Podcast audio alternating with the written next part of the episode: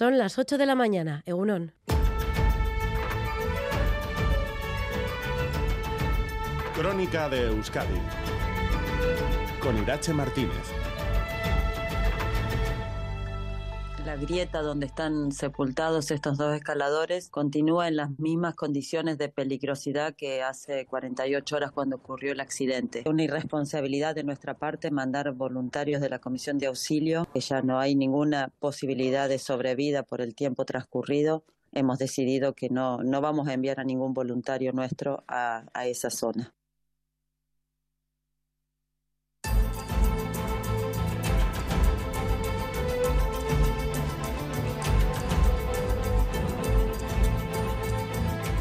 Es la voz de Carolina Codó, jefa de la Comisión de Auxilio de El Chaltén, en declaraciones a ETV, que este sábado confirmaba que no se va a rescatar a los montañeros vascos Iker Bilbao y Amaya Aguirre por lo que sus cuerpos permanecerán en la grieta por la que cayeron arrastrados por una luz en la Patagonia, en el cerro Fitzroy. Aquí en casa, este sábado, muchas personas subieron al monte para disfrutar de la nieve, pero ojo porque ayer el Departamento de Seguridad lanzaba un llamamiento para que no se subiera a Urquiola porque la afluencia de vehículos, sobre todo los mal aparcados, estaban generando muchos problemas en el puerto y recordaban en general la recomendación que realizaban en las últimas horas y es que no se suba al monte durante todo el fin de semana por las condiciones meteorológicas. Aún así, al igual que en otros puntos, este era el ambiente que se respiraba ayer en Urquiola. Pues hemos venido a conocer la nieve, porque desde Colombia pues claramente no, no tenemos nieve. Nos hemos animado a venir a pasar un rato la mañana y así, al no ver telesilla aquí ni nada, no hemos tenido que subir andando y nos hemos tirado con los trineos y con las tablas. Pues hemos venido de Berry después de comer y estamos aprovechando el día para tirarnos trineo por la nieve con las tres hijas. Y... Sí, está muy bien esto de la nieve, además lo tenemos cerquita de casa, allí en Berry también teníamos una escampada donde se han estado las niñas tirando en trineo estos días. Hasta ahora tenemos temperaturas frías, 2 grados en Bilbao, 0 en Donostia, menos 1 en Vitoria-Gasteiz y menos 2 en Bayona e Iruña. Ampliamos el pronóstico del tiempo para las próximas horas. Euskalmet, Nayara Barredo, Egunon. Según hoy volveremos a tener otra jornada marcada por el frío. El viento del norte, además, sobre todo en zonas altas y en el Valle del Ebro, será desapacible por momentos. En el cielo se alternarán las nubes y los claros, aunque en general hoy esperamos que el cielo esté más nublado en Vizcaya y en Álava. En el este el ambiente será algo más claro. Se mantendrá el tiempo seco de manera general, pero puntualmente en algunas zonas del interior, en algunas zonas de montaña, no descartamos que puedan verse algunos copos de nieve. Las temperaturas máximas seguirán sin grandes variaciones, por lo que hoy también nos quedaremos por debajo de los 10 grados. Así pues, hoy continuará el frío, con más nubes en el oeste sobre todo, pero prácticamente sin precipitación en la mayoría de las zonas a esta hora en carretera sin incidencias destacables según el Departamento de Seguridad y el Gobierno de Navarra. Así que vamos ya con un adelanto de la actualidad deportiva. John Zubieta, Egunon. Hola Egunon, en golf John Ram ha alcanzado la primera posición del American Express después de la tercera jornada con menos 23, los mismos golpes que el estadounidense David Thompson. Hoy se dilucida al campeón. En ciclismo, Pello Bilbao ha terminado en tercera posición en el Tour Down Under de Australia, en el que se ha impuesto Bain, seguido por Yates. En fútbol, la Real Sociedad sigue intratable y ayer se impuso al Rayo por 0-2 con goles de Sorlot y Barnechea. Por su parte, el Atlético recibe esta noche en San Mamés al Real Madrid y antes Osasuna intentará llegar a los 30 puntos en Elche. En segunda división, el Eibar dio otro paso al frente al imponerse 0-1 al la Ponferradina para así recuperar el liderato y a la vez derrotó 2-0 al Racing. Asimismo, este mediodía el equipo femenino de la Real Sociedad intentará hacerse con la Supercopa ante el insaciable Barça. Por lo que respecta al baloncesto, el Bilbao Basket buscará en Barcelona un triunfo que le pueda permitir el acceso a la Copa y el Vasconia se cita con el Obradoiro en Galicia. Y por último, Altuna y Tolosa lograron un nuevo triunfo en el campeonato de mano parejas tras derrotar por 22-12 a Pello Echeverría y Rezusta. En el control técnico, Joseba Urruela, Jesús Malo y Asier Aparicio. Son las 8 y 4 minutos de la mañana. Comenzamos.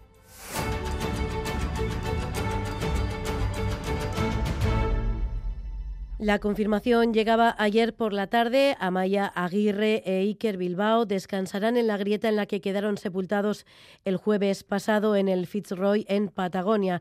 El equipo encargado de las labores de rescate suspende definitivamente el operativo por el alto riesgo que supone acceder hasta el lugar, así que los dos montañeros vascos permanecerán allí en la Patagonia. Nerea Picabea. Amaya Aguirre e Iker Bilbao no están desaparecidos. Sus cuerpos se encuentran en una grieta a la que las condiciones actuales dificulta el acceso, incluso poniendo en alto riesgo la vida de los voluntarios. Carolina Codó es la jefa del grupo de auxilio de El Chaltén. Fueron arrastrados por la avalancha, más o menos 60 metros, terminando en esta grieta que está justo por debajo y les cayó encima, bueno, todo el caudal de la avalancha. Es una grieta que solo el tapón de nieve que vemos tiene 10-15 metros y de ahí para abajo no sabemos qué profundidad podría llegar a tener. Los alpinistas fueron sorprendidos por una luz el jueves mientras descendían por el Fitzroy. Josu Linaza estaba con ellos, pudo escapar de la avalancha y dar la voz de alarma, pero por el tiempo transcurrido la realidad es que ya es imposible encontrarles con vida la grieta donde están sepultados estos dos escaladores continúa en las mismas condiciones de peligrosidad que hace 48 horas cuando ocurrió el accidente. Una irresponsabilidad de nuestra parte mandar voluntarios de la Comisión de Auxilio, que ya no hay ninguna posibilidad de sobrevida por el tiempo transcurrido. Hemos decidido que no, no vamos a enviar a ningún voluntario nuestro a, a esa zona consternación de vecinos y vecinas que a la vez brindan su apoyo a las familias que han recibido la peor de las noticias. Ima Garrastachu, alcaldesa de Durango, Jorge Segurado, alcalde de Urnieta. La ayuda que, que, podamos ofrecer es tender una mano a la familia. Estamos aquí para lo que necesiten y en estos momentos pues les deseamos pues bueno, mucha fuerza eh, sabiendo que son momentos muy, muy duros. evidentemente, pues nuestra intención es estar al lado de la familia, eh, mostrarle todo nuestro apoyo, nuestra solidaridad y en estos momentos difíciles pues estar a su lado. ¿no? Amaya Aguirre, de 31 años, era médico, estaba considerada como una de las grandes promesas del alpinismo vasco. Iker Bilbao, de 29, era bombero y sus compañeros siempre le recordarán como un auténtico aventurero. Ambos descansarán para siempre en la montaña. Este sábado en Durango, el Foro Social Permanente anunciaba de manera oficial el fin de su ciclo de trabajo. Desde el foro consideran que se han cumplido o están cerca de cumplirse todos sus objetivos, excepto el de redimensionar la presencia de las fuerzas de seguridad del Estado en Euskal Herria. La sexta asamblea, que se celebrará en marzo, será la última en su décimo aniversario, Perú Arregui. Las 17 entidades y las personas que forman el foro subrayan que la colectividad y la pluralidad de la misma han sido claves para sus logros. Agustín Hernán, portavoz. Pues que las recomendaciones en torno a la disolución de, al desarme civil de ETA, a la disolución a presos, víctimas, memoria y verdad, eh, están cumplidas o en vías de cumplirse. 11 son los objetivos resueltos o encaminados a ello. El único pendiente es el redimensionamiento de las fuerzas de seguridad del Estado. Y evidentemente eso podía responder a una lógica antiterrorista de un tiempo que hoy en día no tiene sentido. Desde el foro subrayan, eso sí, que el proceso de resolución no está culminado. Ahora han surgido nuevos obstáculos y nuevas responsabilidades. Entendemos que la responsabilidad fundamental corresponde a las instituciones, a seguir implementando políticas públicas. La segunda corresponde a los partidos políticos, que sustentan las instituciones, que puedan adecuar los consensos ya construidos a esta nueva fase. Pero sí entendemos también que, como se ha demostrado desde 2013, la sociedad civil ha tenido un papel fundamental para en los momentos en los que el motor se gripaba, entre los nuevos desafíos se encuentran, entre otros, terminar con las discriminaciones en el trato a las diferentes víctimas o integrar la realidad de las personas huidas y deportadas en la agenda de resolución. El sexto y último foro se celebrará en marzo, en el décimo aniversario del mismo. El coordinador del Foro Social, Agus Hernán, estará con nosotros a partir de las ocho y media de la mañana. Y la plataforma San Fermín 78 Gogoan se ha concentrado para denunciar que la querella para aclarar de una vez por todas la agresión policial de las fiestas del 78 se está alargando demasiado y recordaban que hace cuatro años presentaron la última con, sus, con nuevas pruebas y aún no han tenido respuesta. El tiempo, sin embargo, sigue adelante y señalan que de seguir así los responsables saldrán impunes. Sabino Cuadra, portavoz. Hace cuatro años eh, metimos de nuevo la querella solicitando que se reabrieran los viejos sumarios y que se tomara en consideración las pruebas que, presentamos. ¿no? Y desde entonces hasta aquí pues lo que hemos eh, visto en los juzgados es que esta patata caliente de los Sanfermines del 78 ha ido pasando de un juzgado a otro, subiendo a la audiencia, bajando de nuevo a un juzgado, este juzgado pasando de la pelota a otro, y hoy es el día en que todavía no tenemos una respuesta definitiva Mientras tanto, este sábado llegaba el primer perdón oficial del Estado español a familias de víctimas de torturas. La Guardia Civil detuvo, torturó y asesinó a Luis Cobo, Luis Montero y Juan Mañas en 1981 en Almería. Ninguno llegaba a los 30 años. Les confundieron con un comando de ETA. Ayer, 42 años después, sus familias escucharon las palabras perdón y vergüenza de boca de la directora general de la Guardia Civil, María Gámez hechos ocurridos en mayo de 1981 en Almería no deberían haberse producido jamás. Y solo podemos mostrar horror y vergüenza ante un despropósito que acabó con la vida de estos tres jóvenes. Decenas de miles de personas se concentraron ayer en Madrid contra el gobierno de Sánchez. Dirigentes de PP, Vox y Ciudadanos acudían a la protesta convocada bajo el lema Por España, la democracia y la Constitución, aunque de los líderes a más alto nivel solo acudió Santiago Abascal. Por España, por la democracia y por la Constitución. Creo que no puede haber unas razones más poderosas porque seguimos queriendo nuestro pacto constitucional del 78 y le queremos decir a Sánchez basta ya de esta deriva. Él los ha elegido, son sus socios. ¿Por qué? Porque tienen una coalición de intereses. Sánchez quiere dirigir el poder como un auténtico caudillo. Esta es una concentración. Va a favor de la democracia, de la Constitución, va a favor de España como nación. Una manifestación a la que respondía el propio Pedro Sánchez. Como hoy en Madrid, otros manifestantes que defienden una España uniforme y por tanto excluyente. Pero entre esa manifestación de Barcelona y la de hoy de Madrid está la inmensa mayoría de españoles y españolas que queremos una España unida. Estamos en precampaña. Este sábado todos los partidos realizaban actos electorales, Eder Carrero.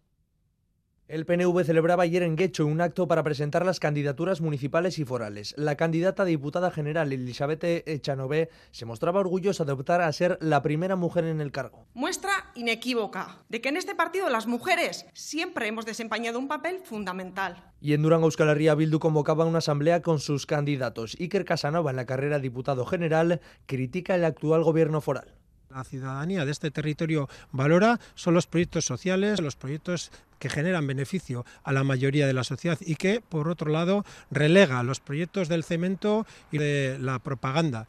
En Bilbao, el Grupo Municipal del Partido Socialista en Euskadi establece las bases de cara a las elecciones. Nora Bete, candidata a la alcaldía. Queremos una ciudad mejor, un Bilbao más humano, pensado en las personas y que tenga a la gente en el centro de todas las políticas. Más moderna, con una visión transformadora Podemos Aldugu inaugura en la Sarteoria su nueva sede. En ella, Pilar Garrido, coordinadora general en Euskadi, apela a la fuerza transformadora.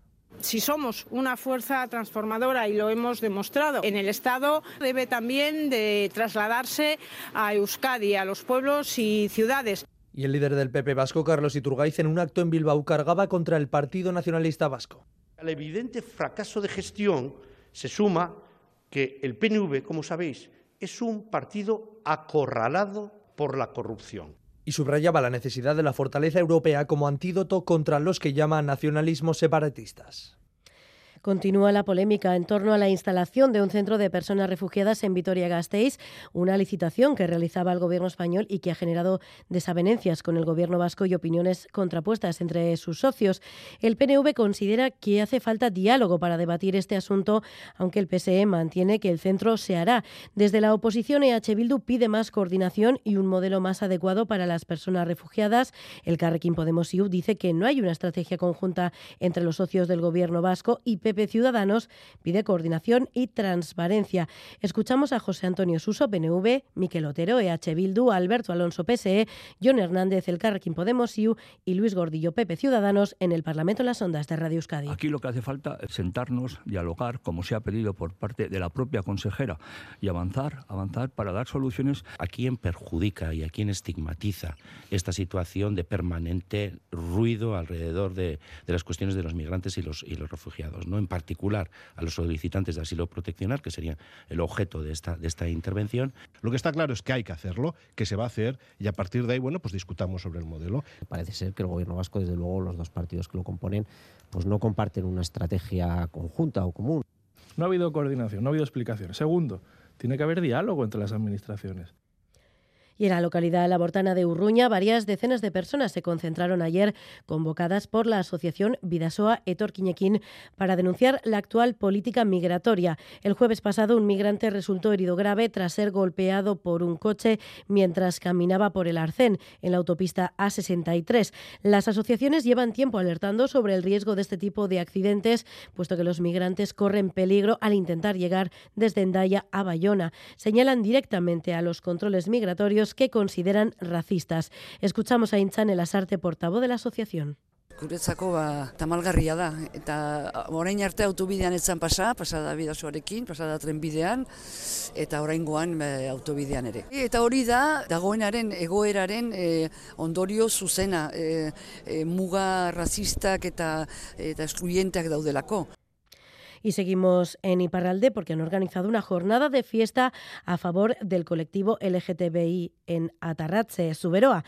Lo han llamado Becaturos Eguna. Es la primera vez que hacen una celebración de este estilo en la zona del interior y mediante ello han querido dar voz y visibilidad a los integrantes del colectivo que para que cada persona viva libre en su pueblo. Aitor Sagarzazu. Según los organizadores, la realidad de quien se sale de la heteronormatividad no es lo suficientemente conocida en el interior y ahora quieren sacarla a la luz. Escuchamos a Dom Campistrón, organizadora. Jendea ari da saretzen emeki emeki eta isiltasunetik ateratzen dira, e, gero bada limaleko lana egitekoa, ono, baina e, bai gauzak ari dira mugitzen. Eta perso, LGTB diren personak orain iparjalean nahi direla mintzatu. Y para ello han organizado Becaturo Seguna, para hacer celebrar ser LGTBIQ de manera libre. Hasta ahora nunca se había organizado nada por el estilo en la zona y han querido construir un lugar seguro en la sala prefosta de Atarratze, para que cada uno se muestre tal y como es. Por ejemplo, varios participantes han creado el colectivo Al Chalili y han montado un drag show en euskera.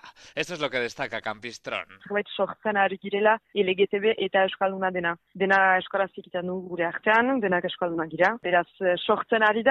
Hor, etzena existitzen guai arte gure lujalean. También quieren crear referentes para las nuevas generaciones. Y muchos nervios los que se palpaban ayer antes de las pruebas MIR. 12.600 médicos y médicas hicieron el examen para acceder a alguno de los 8.500 puestos ofertados. La suerte ya está echada, los resultados se conocerán en las próximas semanas. Eso sí, quienes esta vez no lo consigan podrán volver a intentarlo de nuevo en las convocatorias siguientes. Muy nerviosa, ya está. Bastante, entonces pues nosotros de base ya venimos nerviosos también. Pero bueno, eso. Es mejor estar tranquilo. Total, las, lo último que te mires no te va a servir de nada. No es, no es mucho tocho, ¿eh? O sea, la carrera es mucho peor en cuanto a contenido, pero bueno, esto es más todo condensado, mucho dato memorístico y mucha, mucha pregunta test, muchísima pregunta test. No sé cuántos millones de preguntas hemos hecho. Desde que entras a la carrera tienes la idea de lo que toca hacer. Si es más objetivo y tal, tampoco te estás jugando tanto, porque se puede hacer otra vez. O sea, no es el fin del mundo.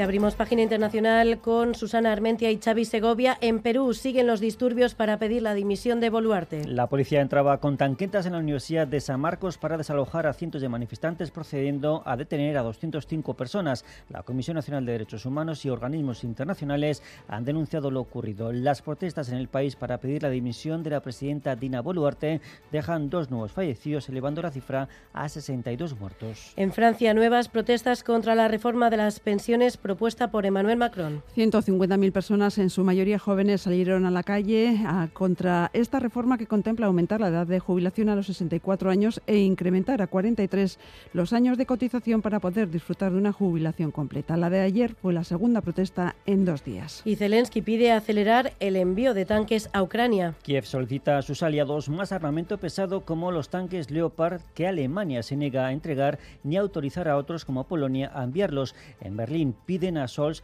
mayor implicación en la guerra. Estados Unidos asegura que Ucrania tendrá toda la ayuda militar necesaria, pero tampoco va a entregar sus tanques a Abrams por verlos, dicen, inapropiados para esta guerra. Ayer Zelensky despedía emocionado a la cúpula de interior muerta en un accidente de helicóptero.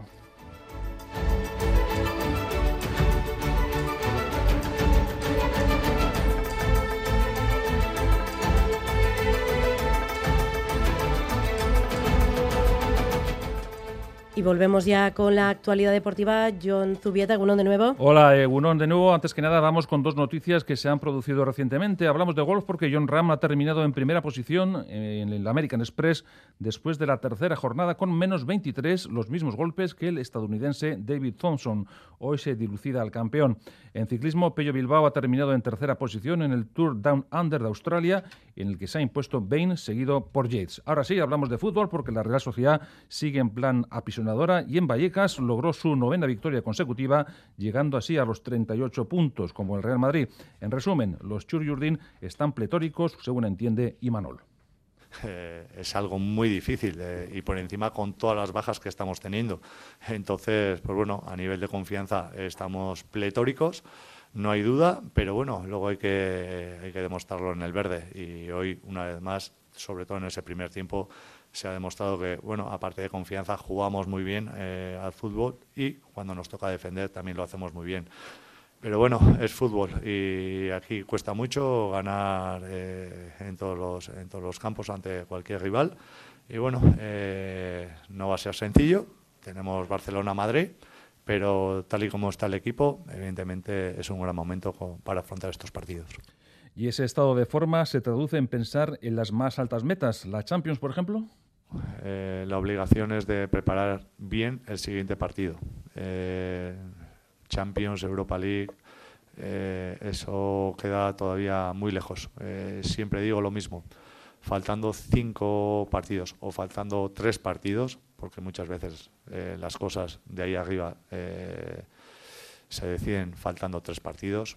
Si me haces la pregunta, te la contesto. Pero a día de hoy, cuando todavía no hemos acabado la primera vuelta, el único objetivo es preparar el siguiente partido. Y, a las nueve, y a las nueve de la noche, el Athletic le puede hacer un favor a la Real Sociedad si se impone a un Real Madrid que ha revivido en la Copa ante el Villarreal. Dada la manera de jugar de los merengues, Valverde podría dar algún matiz a la propuesta bilbaína. Eso lo tenemos que valorar. Nos vamos a enfrentar al, eh, rival que más, que junto con el Barcelona más puntos ha conseguido fuera de casa, es el máximo goleador del campeonato ahora mismo. También es el máximo goleador fuera de casa, que tiene un, un índice en la calidad de sus llegadas arriba muy alto. No necesita llegar muchas veces para marcarte porque tiene una gran eficacia, pero aún así, pues bueno, cuando aprieta sabemos que su grado de convertibilidad es, es, elevado, entonces sí tenemos que tenerlo en cuenta. Está claro que tenemos que tener en cuenta aspectos de los que, en los que juegan ellos y luego eso hace que haya alguna modificación, ya lo veremos mañana. Más allá de los retoques, lo que habrá que conseguir es más eficacia. Creo que somos fiables a la hora de afrontar un partido eh, como el de mañana. Lo que pasa que, evidentemente, tenemos que ser certeros en nuestras llegadas, tenemos que ser certeros en nuestra defensa, tenemos que defender fuerte eh, porque ellos también son fuertes desde el punto de vista defensivo. Y, bueno, y, evidentemente ponerlo todo, que sobre eso no va a haber ninguna duda. Tenemos a la gente en Samamés empujándonos y vamos a ver si entre todos lo podemos conseguir. Y hablamos ahora de Osasuna, que intentará seguir la racha a costa de un Elche que no conoce el triunfo. Arrasate quiere otro paso al frente y ya, pues quieras como no, cuando vas, dando pasitos ya usted, el estado anímico también mejora, la confianza también, estás más cerca de, tu mejor versión. Y creo que el otro día dimos un gran paso. En los 90 minutos, en la prórroga, y como bien dices, hubo jugadores, porque los cambios fueron determinantes, ¿no? Entonces, contentos por ellos también y creo que ahora mismo, pues bueno, poco a poco hemos ido dando pasos y esos pasos han hecho que, estemos ya cerca de nuestra mejor versión o por lo menos lejos de aquella versión a la vuelta del parón, que, fue una versión que, que no nos satisfacía a nadie. ¿no? Y es que un triunfo supondría llegar a los 30 puntos. Pues imagínate, yo que soy muy de poner por delante ese 3, pues imagínate si ponemos el 3 por delante en la jornada 18, todo lo que eso supone, ¿no? que al final eh, venimos de una alegría grande, sí, pero le tenemos que dar la importancia que tiene a, la liga, que es máxima. Entonces, bueno, va a ser complicado, pero visualizar esos 30 puntos, eh, ese premio que podemos tener mañana si hacemos las cosas bien, creo que, creo que es súper importante y ahora mismo es lo, lo único que nos, que nos importa. Y tiempo ahora para el fútbol femenino, para la final de la Supercopa entre la Real Sociedad y Barça. Natalia Arroyo entiende que las culés no se cansan nunca de ganar, no es un equipo indolente. Pero es que no es lo que detecto. Yo detecto un Barça ansioso por seguir ganando, porque nadie le, le quite del trono.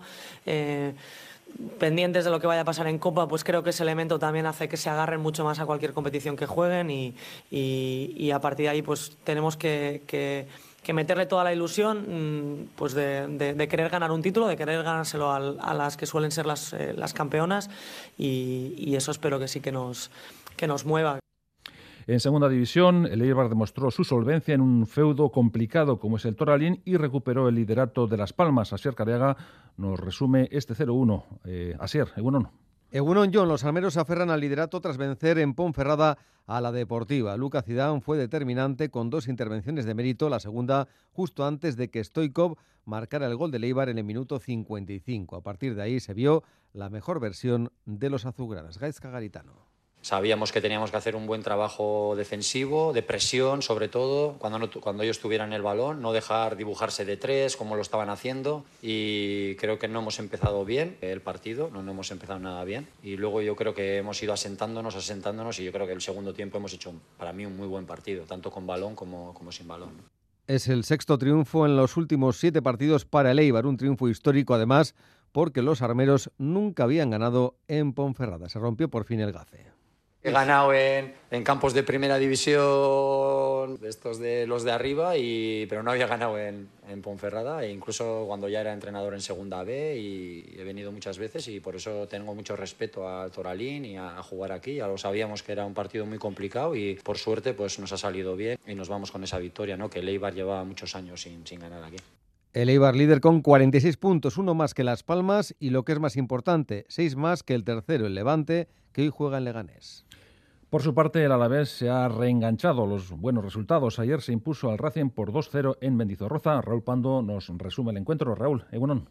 Egunon John, victoria 3-0 del Alavés sobre el Racing. El primer tanto obra de Rioja en el 14 de la primera mitad, los otros dos en la segunda, en el 20. Desde el punto de penalti Sevilla hacía el 2-0, penalti cometido sobre Duarte y el 3-0 lo hacía Sila en el 34 de la reanudación. Por cierto que el árbitro en primera instancia anuló el gol y después de revisarlo en el bar se concedió el, el tercer tanto del Alavés. Un Alavés que acabó con 10 jugadores eh, por expulsión de Robert eh, González. Después del partido decía Luz García Plaza que el equipo había superado ya el eh, bache de malos resultados y también de mal juego. Yo creo que hemos pasado el bache porque desde que, hemos vuelto la Copa, a la Liga, si hubiéramos empatado en Oviedo, lo iba diciendo, no pasa absolutamente nada y estaríamos hablando de que estamos Sevilla el otro día. Creo que en cuanto a juego hemos vuelto a las sensaciones buenas y, y es, pasar ese bache que pasamos en diciembre. Entonces ahora hay que refrendarlo otra vez con buenos resultados. Se coloca el Alavés después de, del triunfo de anoche, cuarto en la tabla con 40 puntos.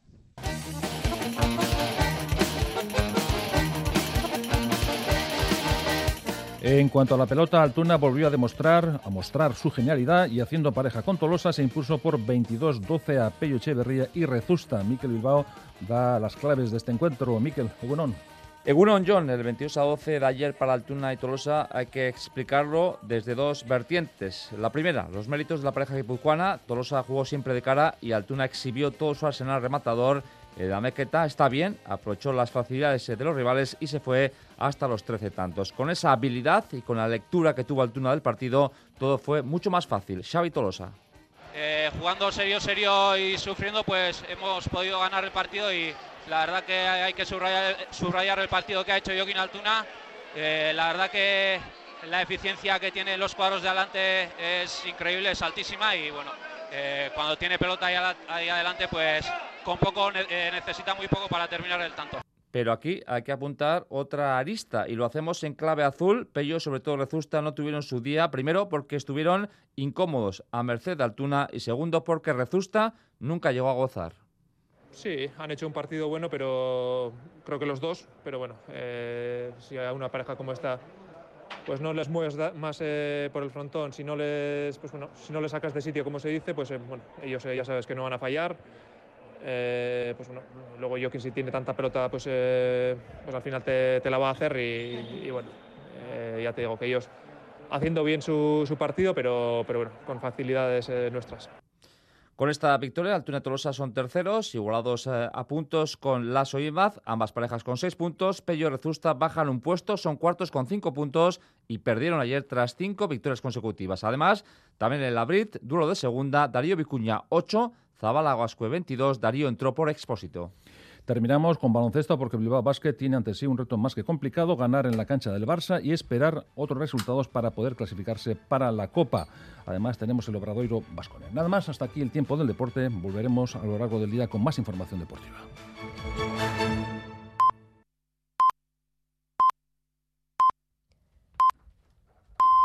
Son las, o- Crónica de Euskadi.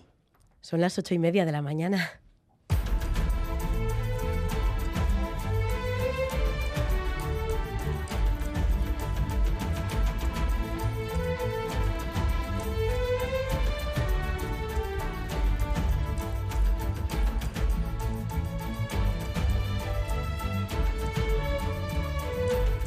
A esta hora los termómetros marcan 2 grados en Bilbao, 0 grados en Donostia, menos 1 en Vitoria-Gasteiz y menos 2 en Bayona e Iruña. Vamos a ver qué tiempo nos espera para las próximas horas.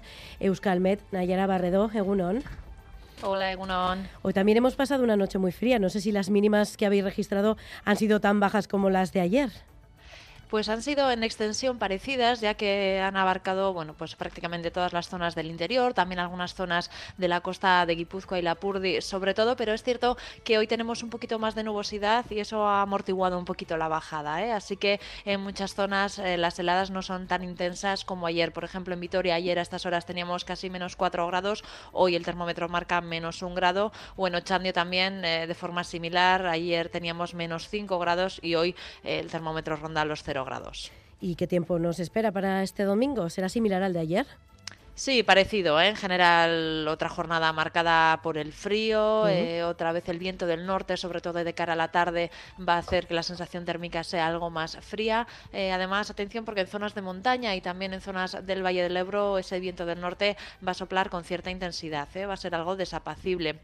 En el cielo, como decíamos, hemos comenzado la jornada con algunas nubes eh, repartidas de forma irregular. Bueno, pues en general parece que a lo largo de la jornada tendremos cielos algo más nublados en puntos de Vizcaya y Álava, mientras que hacia el este, bueno, pues el ambiente será un poquito más claro. Ambiente seco en general, pero eso sí, eh, podemos decir que en zonas de montaña, en el interior, eh, de forma muy puntual, sí que pueden escaparse algunos eh, copos de nieve, ¿eh? pero bueno, con acumulados nada relevantes. Por lo tanto, en la mayor parte del territorio hoy eh, no precipitará, no lloverá y las temperaturas máximas, bueno, pues seguirán siendo muy frías. ¿eh? Nos quedaremos por debajo de los 5 grados, incluso por debajo de los 10 grados, perdón, incluso rondando los 5 grados en algunos puntos del interior. Bueno, pues nada, hoy también a abrigarse, no queda otra, es que ricas con Nayara. Sue, Yagur. En carreteras hasta ahora sin incidencias, según el Departamento de Seguridad y el Gobierno de Navarra. Euskadi turismoaren susperraldiaren buru izan da 2022an. Sektore oso baten lanari esker izan da, erreferentzia dena jasangarritasunean eta lehiakortasunean. Hala, gure askotariko eskaintza eta gure gastronomia erakutsiko ditugu estan batean fiturren, urtarrilaren emezortzitik hogeita bira Madrilan. Euskadi ikusiko dugu elkar, fiturren, turismo, merkataritza eta kontsumo zaila. Eusko Jaurlaritza, Euskadi, auzolana. En el programa líder de los lunes. Mucha suerte a todos y que gane el mejor. Una prueba nueva Tería, ¿te has enterado de lo que acaba de decir Lur? con unas normas muy sencillas. Ollane, ¿qué estabas tocando ahora mismo? La plataforma. No se puede. Último aviso. No, no, no, no, no, no. Para, para, para. El Conquistador del Caribe, episodio 2. No podéis tocar el bidón. Cuidado. Mañana por la noche en E ETV2. Premio Marcelo Gangoiti. Más de 25 años apoyando el desarrollo de la pequeña y mediana empresa de la margen izquierda y de todo el País Vasco. Musquiz 27 de enero. De la mano de EITB.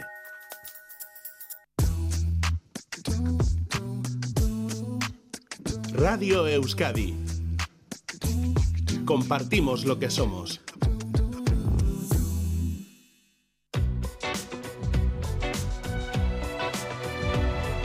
Este domingo en Más que Palabras, un programa algo más corto de lo habitual, hasta las 11.45. Sin embargo, muchos temas. Activismo medioambiental para preservar la biodiversidad con Gorka Belamendía en Bueno por Naturaleza. Sobre el terreno visita el mercado arcoíris del norte de Vietnam. Se encarga Xavier Bañuelos. No perdonamos la visita de nuestro abogado de cabecera, Kenari Orbe, con quien hablaremos de jubilaciones y acciones imprudentes y las consecuencias legales que pueden llevar aparejadas. Esta, por cierto, es la semana de la violencia brutal ejercida por jóvenes palizas. ¿Qué está pasando?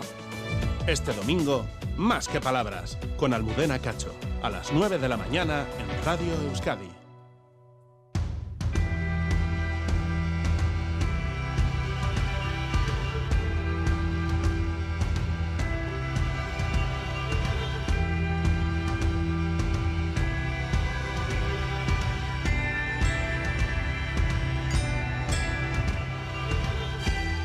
Esta semana conocíamos que el Foro Social Permanente iba a poner fin a su actividad.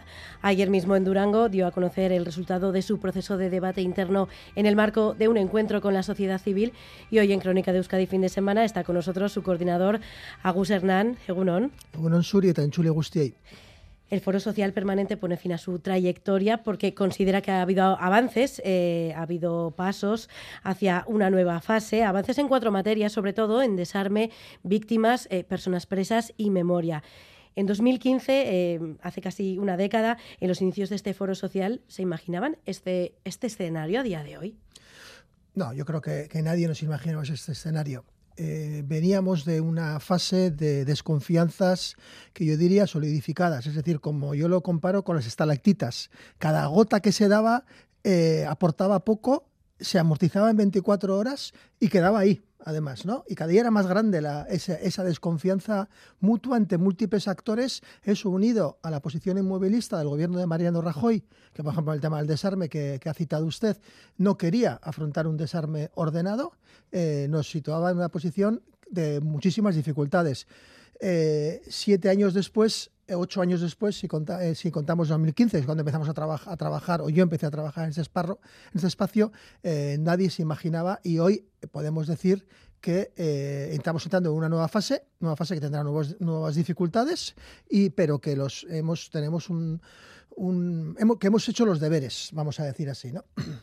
Hablaba de desconfianza y yo le voy a preguntar por la confianza. Uh -huh. Si ha sido lo más difícil de conseguir entre diferentes, porque no tiene que ser fácil, son temas muy delicados en diferentes ámbitos, eh, muy sensibles. ¿Ha sido lo más complicado?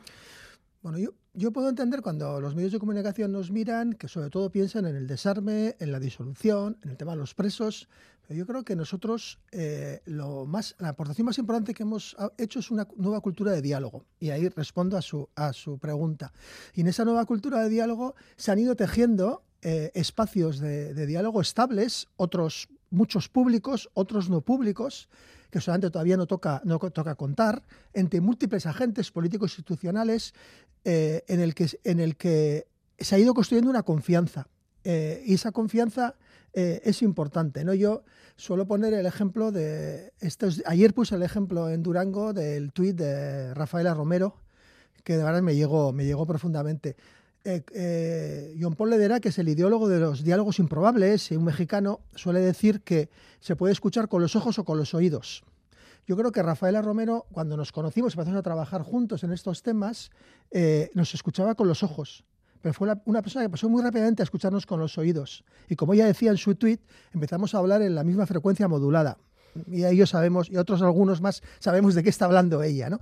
Ese proceso son procesos, procesos de cuestión de confianzas, procesos de empatías, procesos de escucha y procesos de acuerdos. Si estamos hablando del plano político, si vamos al plano de las víctimas, hemos organizado 23 encuentros, en esta casa les hemos ayudado a organizar algunos, en los que, eh, eh, los que eh, han ido pasando de la empatía a, a, la, a la escucha y al reconocimiento mutuo, que es lo que en este momento yo creo que es la fase en la, en la que estamos. ¿no? O sea, hay un reconocimiento mutuo entre víctimas en este país que ha sido faro.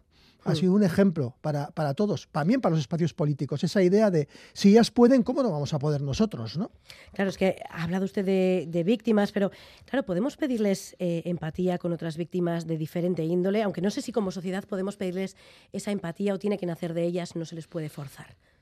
No, no se les puede forzar. Yo creo que la primera base es el respeto a, cada víctima, cómo gestiona su dolor. Eso es la primera cuestión. Hay quienes están dispuestas, y hay que reconocérselo, a dar, el, a dar el salto a un espacio público de compartir, o en estos mismos micrófonos hemos visto momentos muy, en esta misma silla, momentos muy intensos de encuentro, eh, y otras que deciden que no, y otras que se, que se quedan en unas posiciones X.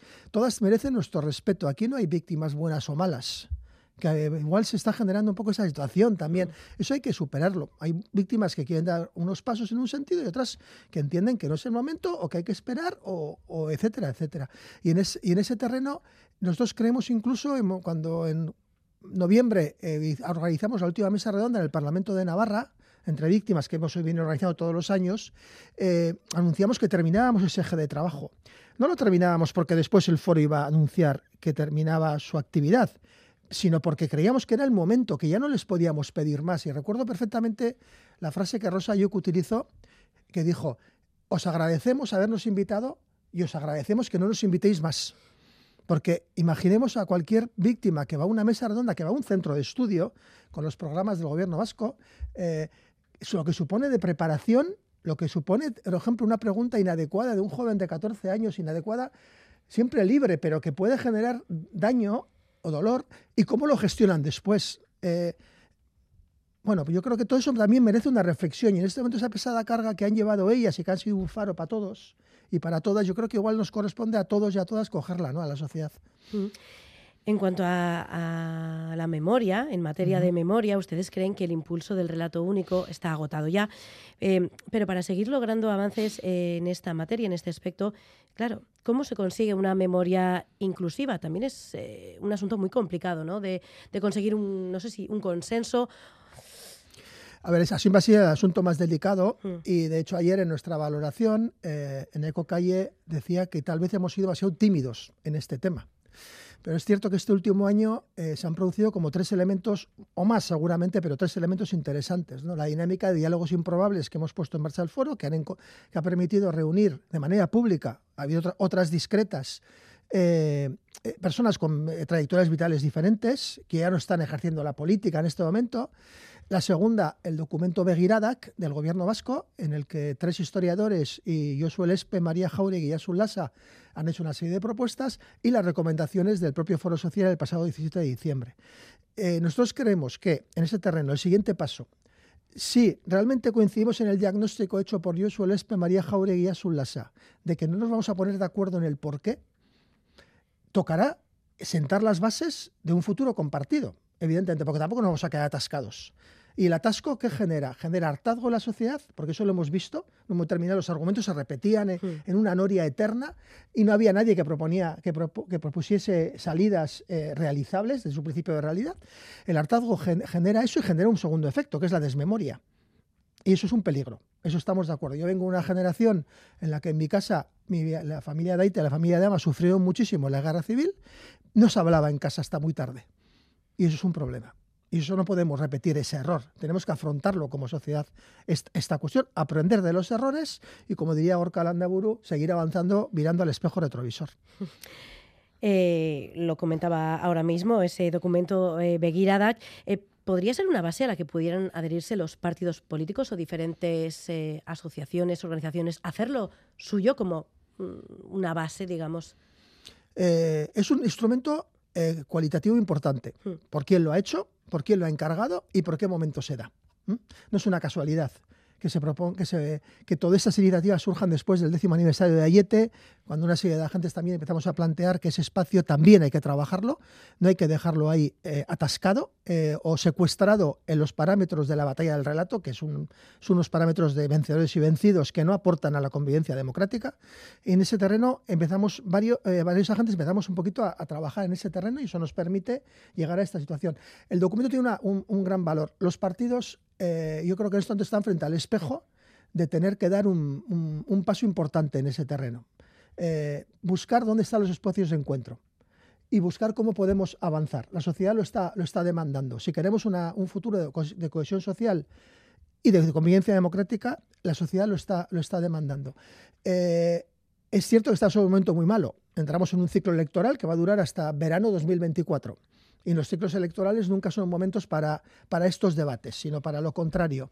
Nosotros hicimos una nota de prensa, y perdona, termino ya con esto, hace 10 días, en la que pedíamos a los partidos que por lo menos, desde el respeto absoluto al debate electoral y a los elementos que uno puede utilizar, que por lo menos los consensos logrados también en esta materia, eh, el, proceso, el periodo electoral no supongan un retroceso y que ese campamento base se pueda utilizar para el 29 de mayo, después de las próximas elecciones, o para septiembre, después de las elecciones autonómicas y al Parlamento Europeo del año que viene, sin olvidar las elecciones de final de año eh, generales que tienen, tienen mucha importancia también.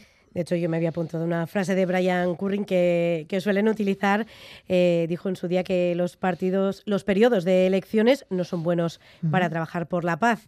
Por eso, por eso ustedes hacían este, este llamamiento a los partidos, pero creo que lo van a cumplir. Eh, Porque son argumentos muy recurrentes en las campañas electorales. y, bueno. y ya lo hemos visto en estas primeras semanas, ¿eh? que mm. este tema aquí, en Madrid, donde existe una fuerte polarización política, y este es un tema recurrente que se utiliza de manera, de manera muy, muy dura, vamos a decir, aquí hemos visto también. Bueno, entonces hicimos ese llamamiento, esperamos que eh, este tema va a estar en agenda. Es normal que esté en agenda, es un tema importante en nuestra sociedad, aunque la agenda social cada día tiene también eh, eh, menos, menos, menos impacto, menos importancia, también hay que reconocerlo. Pero bueno, esperamos que eso se pueda, se pueda producir. En cualquier caso, nosotros utilizamos esa, frase de Brian Curry en octubre de 2016, en, nuestra, en la presentación del Foro Social, en el quinto aniversario, también para decir que hemos sabido aprovechar su consejo. ¿Eh? Eh, estos periodos sin elecciones, y ha habido muchas, ¿eh? en Madrid hemos tenido varias, ese ciclo de elecciones de, que, que, al final fue la que permitió elegir a Pedro Sánchez como, como presidente, han sido muchas. Pero hemos sabido aprovechar muy bien esos, esos periodos y yo creo que ahí también hay un espacio de satisfacción. ¿no? en materia de personas presas, entiendo que están alineados con lo que pide Sare ahora mismo, que es un poco eh, están centrados en una nueva etapa y piden que se acabe con esa excepcionalidad ¿no? de las personas eh, presas concretamente de un colectivo. Entiendo que están alineados en esa, en esa dirección. Sí, bueno, nosotros entendemos que ese es el espacio del consenso actual. Eh, ¿Dónde está el consenso entre los partidos, las instituciones vasca, navarra y los sindicatos? En terminar con la, con, con, con la excepcionalidad penitenciaria, que hoy en día en qué se traduce? En tres cosas fundamentalmente. La primera, el tapón de la Audiencia Nacional, donde la Fiscalía de la Audiencia Nacional recurre sistemáticamente eh, las, decisiones de la Junta de Tratamiento, muchas por unanimidad, que solo se conocen en la trayectoria de los presos, apoyadas o aprobadas por el Gobierno vasco, ratificadas por el Gobierno vasco. El segundo se sitúa la Ley 7 de 2003, que lleva un cumplimiento máximo de 40 años, que es una barbaridad en el contexto actual, y el tercero se refiere a la acumulación de penas cumplidas en otros, en otros estados. Son los tres elementos, hay algunos otros menores, digamos, pero esos son los tres elementos centrales de la excepcional penitenciaria que en este momento eh, la sociedad vasca, los partidos políticos y los sindicatos están, están demandando en, un espacio, en ese espacio de consenso que se ha construido para, esta, para la fase que ya está terminando. ¿no? Eh, otro de los eh, ejes que, tenían en el foro social era ese desarme, que evidentemente es algo que está más que superado, pero ¿en algún momento tuvieron miedo de que la situación mm, diera pasos atrás, que pudiera revertirse? Absolutamente, fueron momentos de... vamos a ver, yo creo que hay dos, dos factores. el primero era sabíamos por los, por los mediadores internacionales que el gobierno de Mariano Rajoy no quería participar y eso nos llevaba también a un temor de que se pudieran generar eh, dinámicas de obstaculizar, como pasó en Luoso, porque Luoso hay que recordar cómo empezó aquel desarme civil, con las detenciones de siete activistas artesanos por la paz, que luego se les puso este, este va que se les puso este, este término. ¿no? Eh, y en lo personal también, en lo personal también, eh, yo tengo un recuerdo en un momento determinado de, de mm, sentirme muy seguido, muy controlado. Y, bueno, sí es cierto que hicimos una comparecencia en el Parlamento Vasco y con la persona que fui de Baque Videa, al salir dijo, eh, bueno, yo creo que esto ya se está consolidando, ¿no? O sea, de alguna manera compartíamos un cierto temor a que había cosas que pudiera ser hacia nosotros, hacia otras personas que estaban colaborando en eso, en esos espacios, ¿no? O sea, no, no solo nosotros hemos, nosotros hemos tenido una, una función y había otras personas que han tenido otra función, pero hay que recordar que Manny Caligan, que presidía el grupo, eh, perdón, la Comisión Internacional de Verificación, fue convocado a la Audiencia Nacional, o que Brian Curren, que usted ha citado del Grupo Internacional de Contacto, fue convocado a la Comisaría de Bayona en aquel proceso eh, que, que, vivimos, ¿no? O sea, eran cosas absolutamente irreales cuando dices, eh, eh, mejor estarán las armas eh, controladas, destruidas, que en Zulos en el monte, como en aquellos tiempos vimos un Zulo en Irún, que el agua la arrastró y lo, puso en, y lo sacó, digamos, ¿no? Pues mucho mejor. Pero bueno, cosas que hoy en día parecen tan incoherentes que se produjeron en aquellos tiempos vistos con la, vistos con la perspectiva, pero bueno, responde a un relato. Respondió a un relato y era un relato único, un relato de vencedores y vencidos que se quería imponer y eso hoy en día entendemos que está agotado y entendemos que está sentando, las bases. Todavía no estamos cerca, ¿eh? pero sí están sentando las primeras bases, como en el Everest, pues el primer campo base, para que en ese tema también se pueda llegar a construir consensos. Usted ha dicho que se ha sentido mm, perseguido, ¿no? Digamos, vigilado, y más personas. ¿eh? Eh, le preguntaría de qué ámbito, pero no me lo va a decir. ¿O sí? Eh, no, yo creo que no es importante. Yo creo que es mm. un ejemplo porque la pregunta que usted nos ha, nos ha puesto, ¿no? O sea, porque este proceso ha sido complicado en ese espacio, pero también en filtraciones de documentos de trabajo internos. Nos hemos encontrado con, las actas de reuniones en las cárceles con el EPPK, casi un instrumento de trabajo, porque se compartían con todos los actores esas actas institucionales, políticos y sindicales, que eran filtradas por a medios de comunicación de manera interesada. Bueno, hemos tenido un poco de todo, ¿no? Eh, pero bueno, yo creo que eh, estaba dentro del guion. se lo esperaban, ¿no? Que, sí, algo sí, así sí. Pudiese y bueno, y, es cierto también que dentro del Estado, nosotros hablamos de un lobby, hay algún cuerpo policial o algunos sectores, algún cuerpo policial español que tienen mucho interés en poner palos en, en la rueda del proceso de convivencia democrática. Y en ese, en ese paquete también entra eso. Yo, yo le doy la importancia, la importancia justa, igual algún día hay que escribir estas cosas y contarlas, pero no me parece que es lo más relevante. Yo me quedo con lo más relevante, no con las dificultades y los obstáculos, que los ha habido y hemos estado en primera y somos testigos de muchas dificultades de ese tipo, me quedo con los resultados. Los resultados son, se cierra una fase, se está abriendo ya la nueva, porque las fases se superponen, evidentemente, y en ese terreno esa nueva fase va a necesitar nuevos, va a necesitar definir objetivos, va a necesitar definir nuevos consensos y solamente también va a necesitar definir nuevos instrumentos. Y esperemos que lo que hemos conseguido y hemos asentado sirva para esa nueva fase. ¿no? Eh, por cierto, hablaron también ayer en Durango eh, que habría que replantearse el sobredimensionamiento eh, de la presencia de las fuerzas de seguridad del Estado en Euskal Herria. Es uno de los temas pendientes que les quedan. Bueno, más que hablarlo, lo constatamos hmm. que de las 12 recomendaciones del primer foro social que organizó Locarri Videa en 2013, 11 se han conseguido o están maduras para conseguirse y la doceava no está conseguida, que es a la que usted se refiere. ¿no? Es evidente que aquí no ha habido, ese debate no ha estado en la agenda eh, ayer me preguntaba un medio de comunicación sobre eso. Decía, bueno, simplemente hay dos elementos. Uno, eh, el ratio de policía por habitante, que sigue siendo eh, el más grande de Europa, que en su tiempo, con una lógica de terrorista, bueno, pues algunos podían entender que tenía sentido, pero que el caso, 12 años después de Ayete, no, no, tiene, no, se, no, se, no se mantiene de pie. Y en segundo lugar, en este tipo de procesos siempre ha habido un debate posterior del modelo policial. Y aquí ese debate no se ha dado. Entonces, bueno, simplemente constatábamos eh, como uno de los elementos que no, yo creo que es muy honesto también saber reconocer los aspectos en los que no has conseguido, como también ayer hablábamos de que no hemos conseguido acertar en el trabajo con la juventud y que tampoco hemos sabido reunir a todas las sensibilidades en el seno del, del foro social.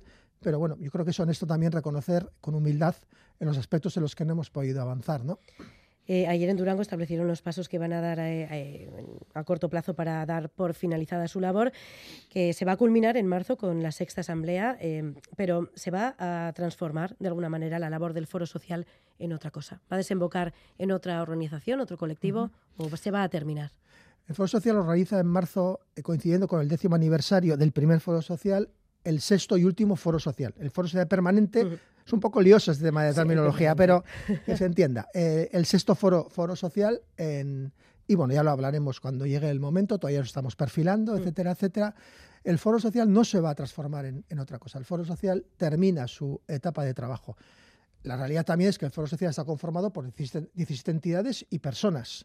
Esas entidades se han apropiado, se han empoderado en esta cuestión. Eran entidades que igual hace 10 años, 8 años, era un tema que estaba en su agenda, pero algo estaba en su agenda porque entraron al Foro Social, evidentemente. Otras decidieron no entrar y esas entidades seguirán trabajando, tienen un compromiso de seguir trabajando en, fundamentalmente en cuestiones de víctimas y en cuestiones de, presos. Aportarán lo que puedan, hay organizaciones dentro del foro, como los sindicatos, que representan la mayoría absoluta sindical en este país dentro del foro, y además las relaciones con, hablando de la, el ALAP y comisiones obreras, o con UGT, las relaciones en el espacio de los consensos son eh, excelentes eh, y están completamente en, esa, en la línea del foro, aunque no hayan formado parte del foro, eh, que tienen un compromiso mayor con esta sociedad, evidentemente, por lo que representa. No yo suelo decir que el foro ha representado si hacemos la suma de los afiliados y socios de todas las entidades, 250.000 personas, que no es poco. ¿Y usted, en lo personal, va a seguir, va a colgar los hábitos? en Eh, este aspecto, al menos. Yo voy a colgar los hábitos en este aspecto. Eh, creo que ha sido muy intenso este proceso. Eh, es un espacio complicado. ¿eh? Hemos tenido que empujar muchas paredes en muchos lugares diferentes, con muchas incomprensiones. Antes hablaba de escuchar por los ojos o por los oídos. ¿no? Esta misma semana, en las reacciones de redes sociales, pocas, la verdad es que cada día menos, pero todavía hemos visto entidades y algún medio de comunicación que nos sigue escuchando con los ojos y no con los oídos. Y eso genera un pequeño desgaste, ¿eh? también es cierto. Eh, es algo muy satisfecho, pero, pero con un cierto desgaste en lo, en lo personal. ¿no? Eh, también, eh, y ahora respondo ya, bueno, en parte he respondido a la pregunta, pero profundizo en ella, también quiero decir, lo dije ayer también en Durango, que yo creo que para toda la gente que ha participado en el foro social, a nivel personal, a nivel como personas, de entidades o a nivel personal, hemos aprendido, la, hemos, hemos aprendido a ser más empáticos, a dialogar mejor, a construir cosas por consenso, que en este país es, es muy raro, porque las decisiones toman por, con- se han tomado por consenso en el foro social, nunca ha habido una aplicación de mayorías y minorías que no tenía ningún sentido. Yo creo que todo eso nos ha hecho, en todo caso a mí me ha hecho mejor persona. Y yo con- me voy con ese bagaje.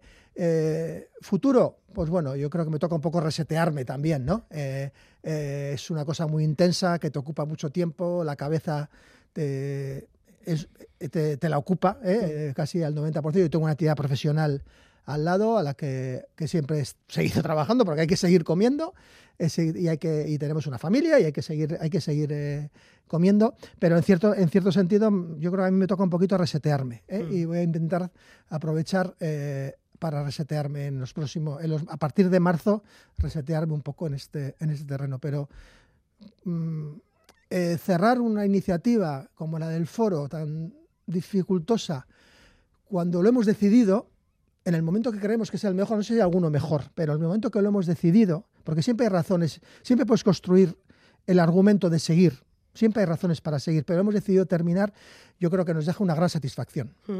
Pues vamos a terminar esta entrevista, como os decía, escuchando con los oídos.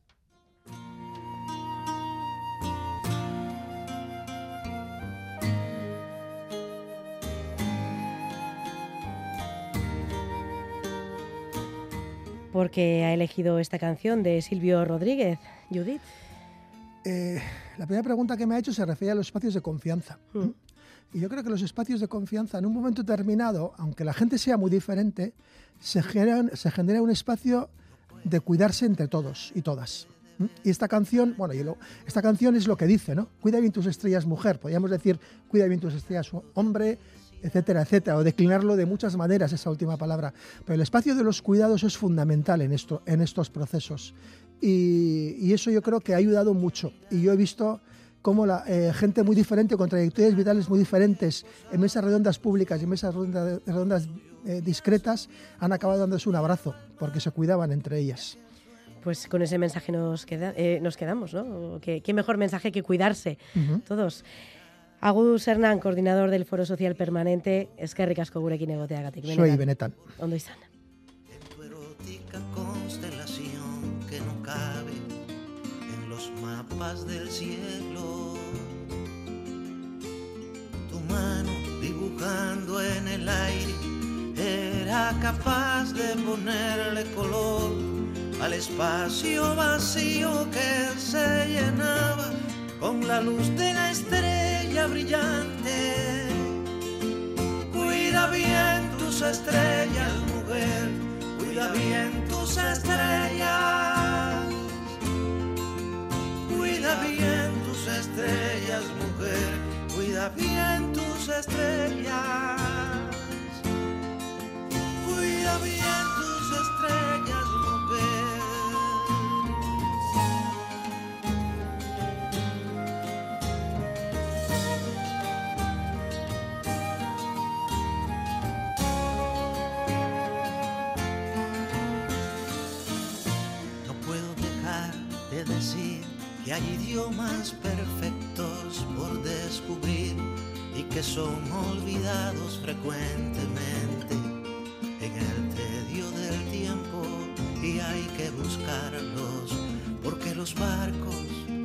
Las piedras tienen abecedarios mejores para demostrar que son bellos sencillamente sin palabras o esquemas. No puedo dejar de decir que esta triste canción a tu lado oscurece, que quizás este sea el último misterio que mirarán ojos nacer de mis manos.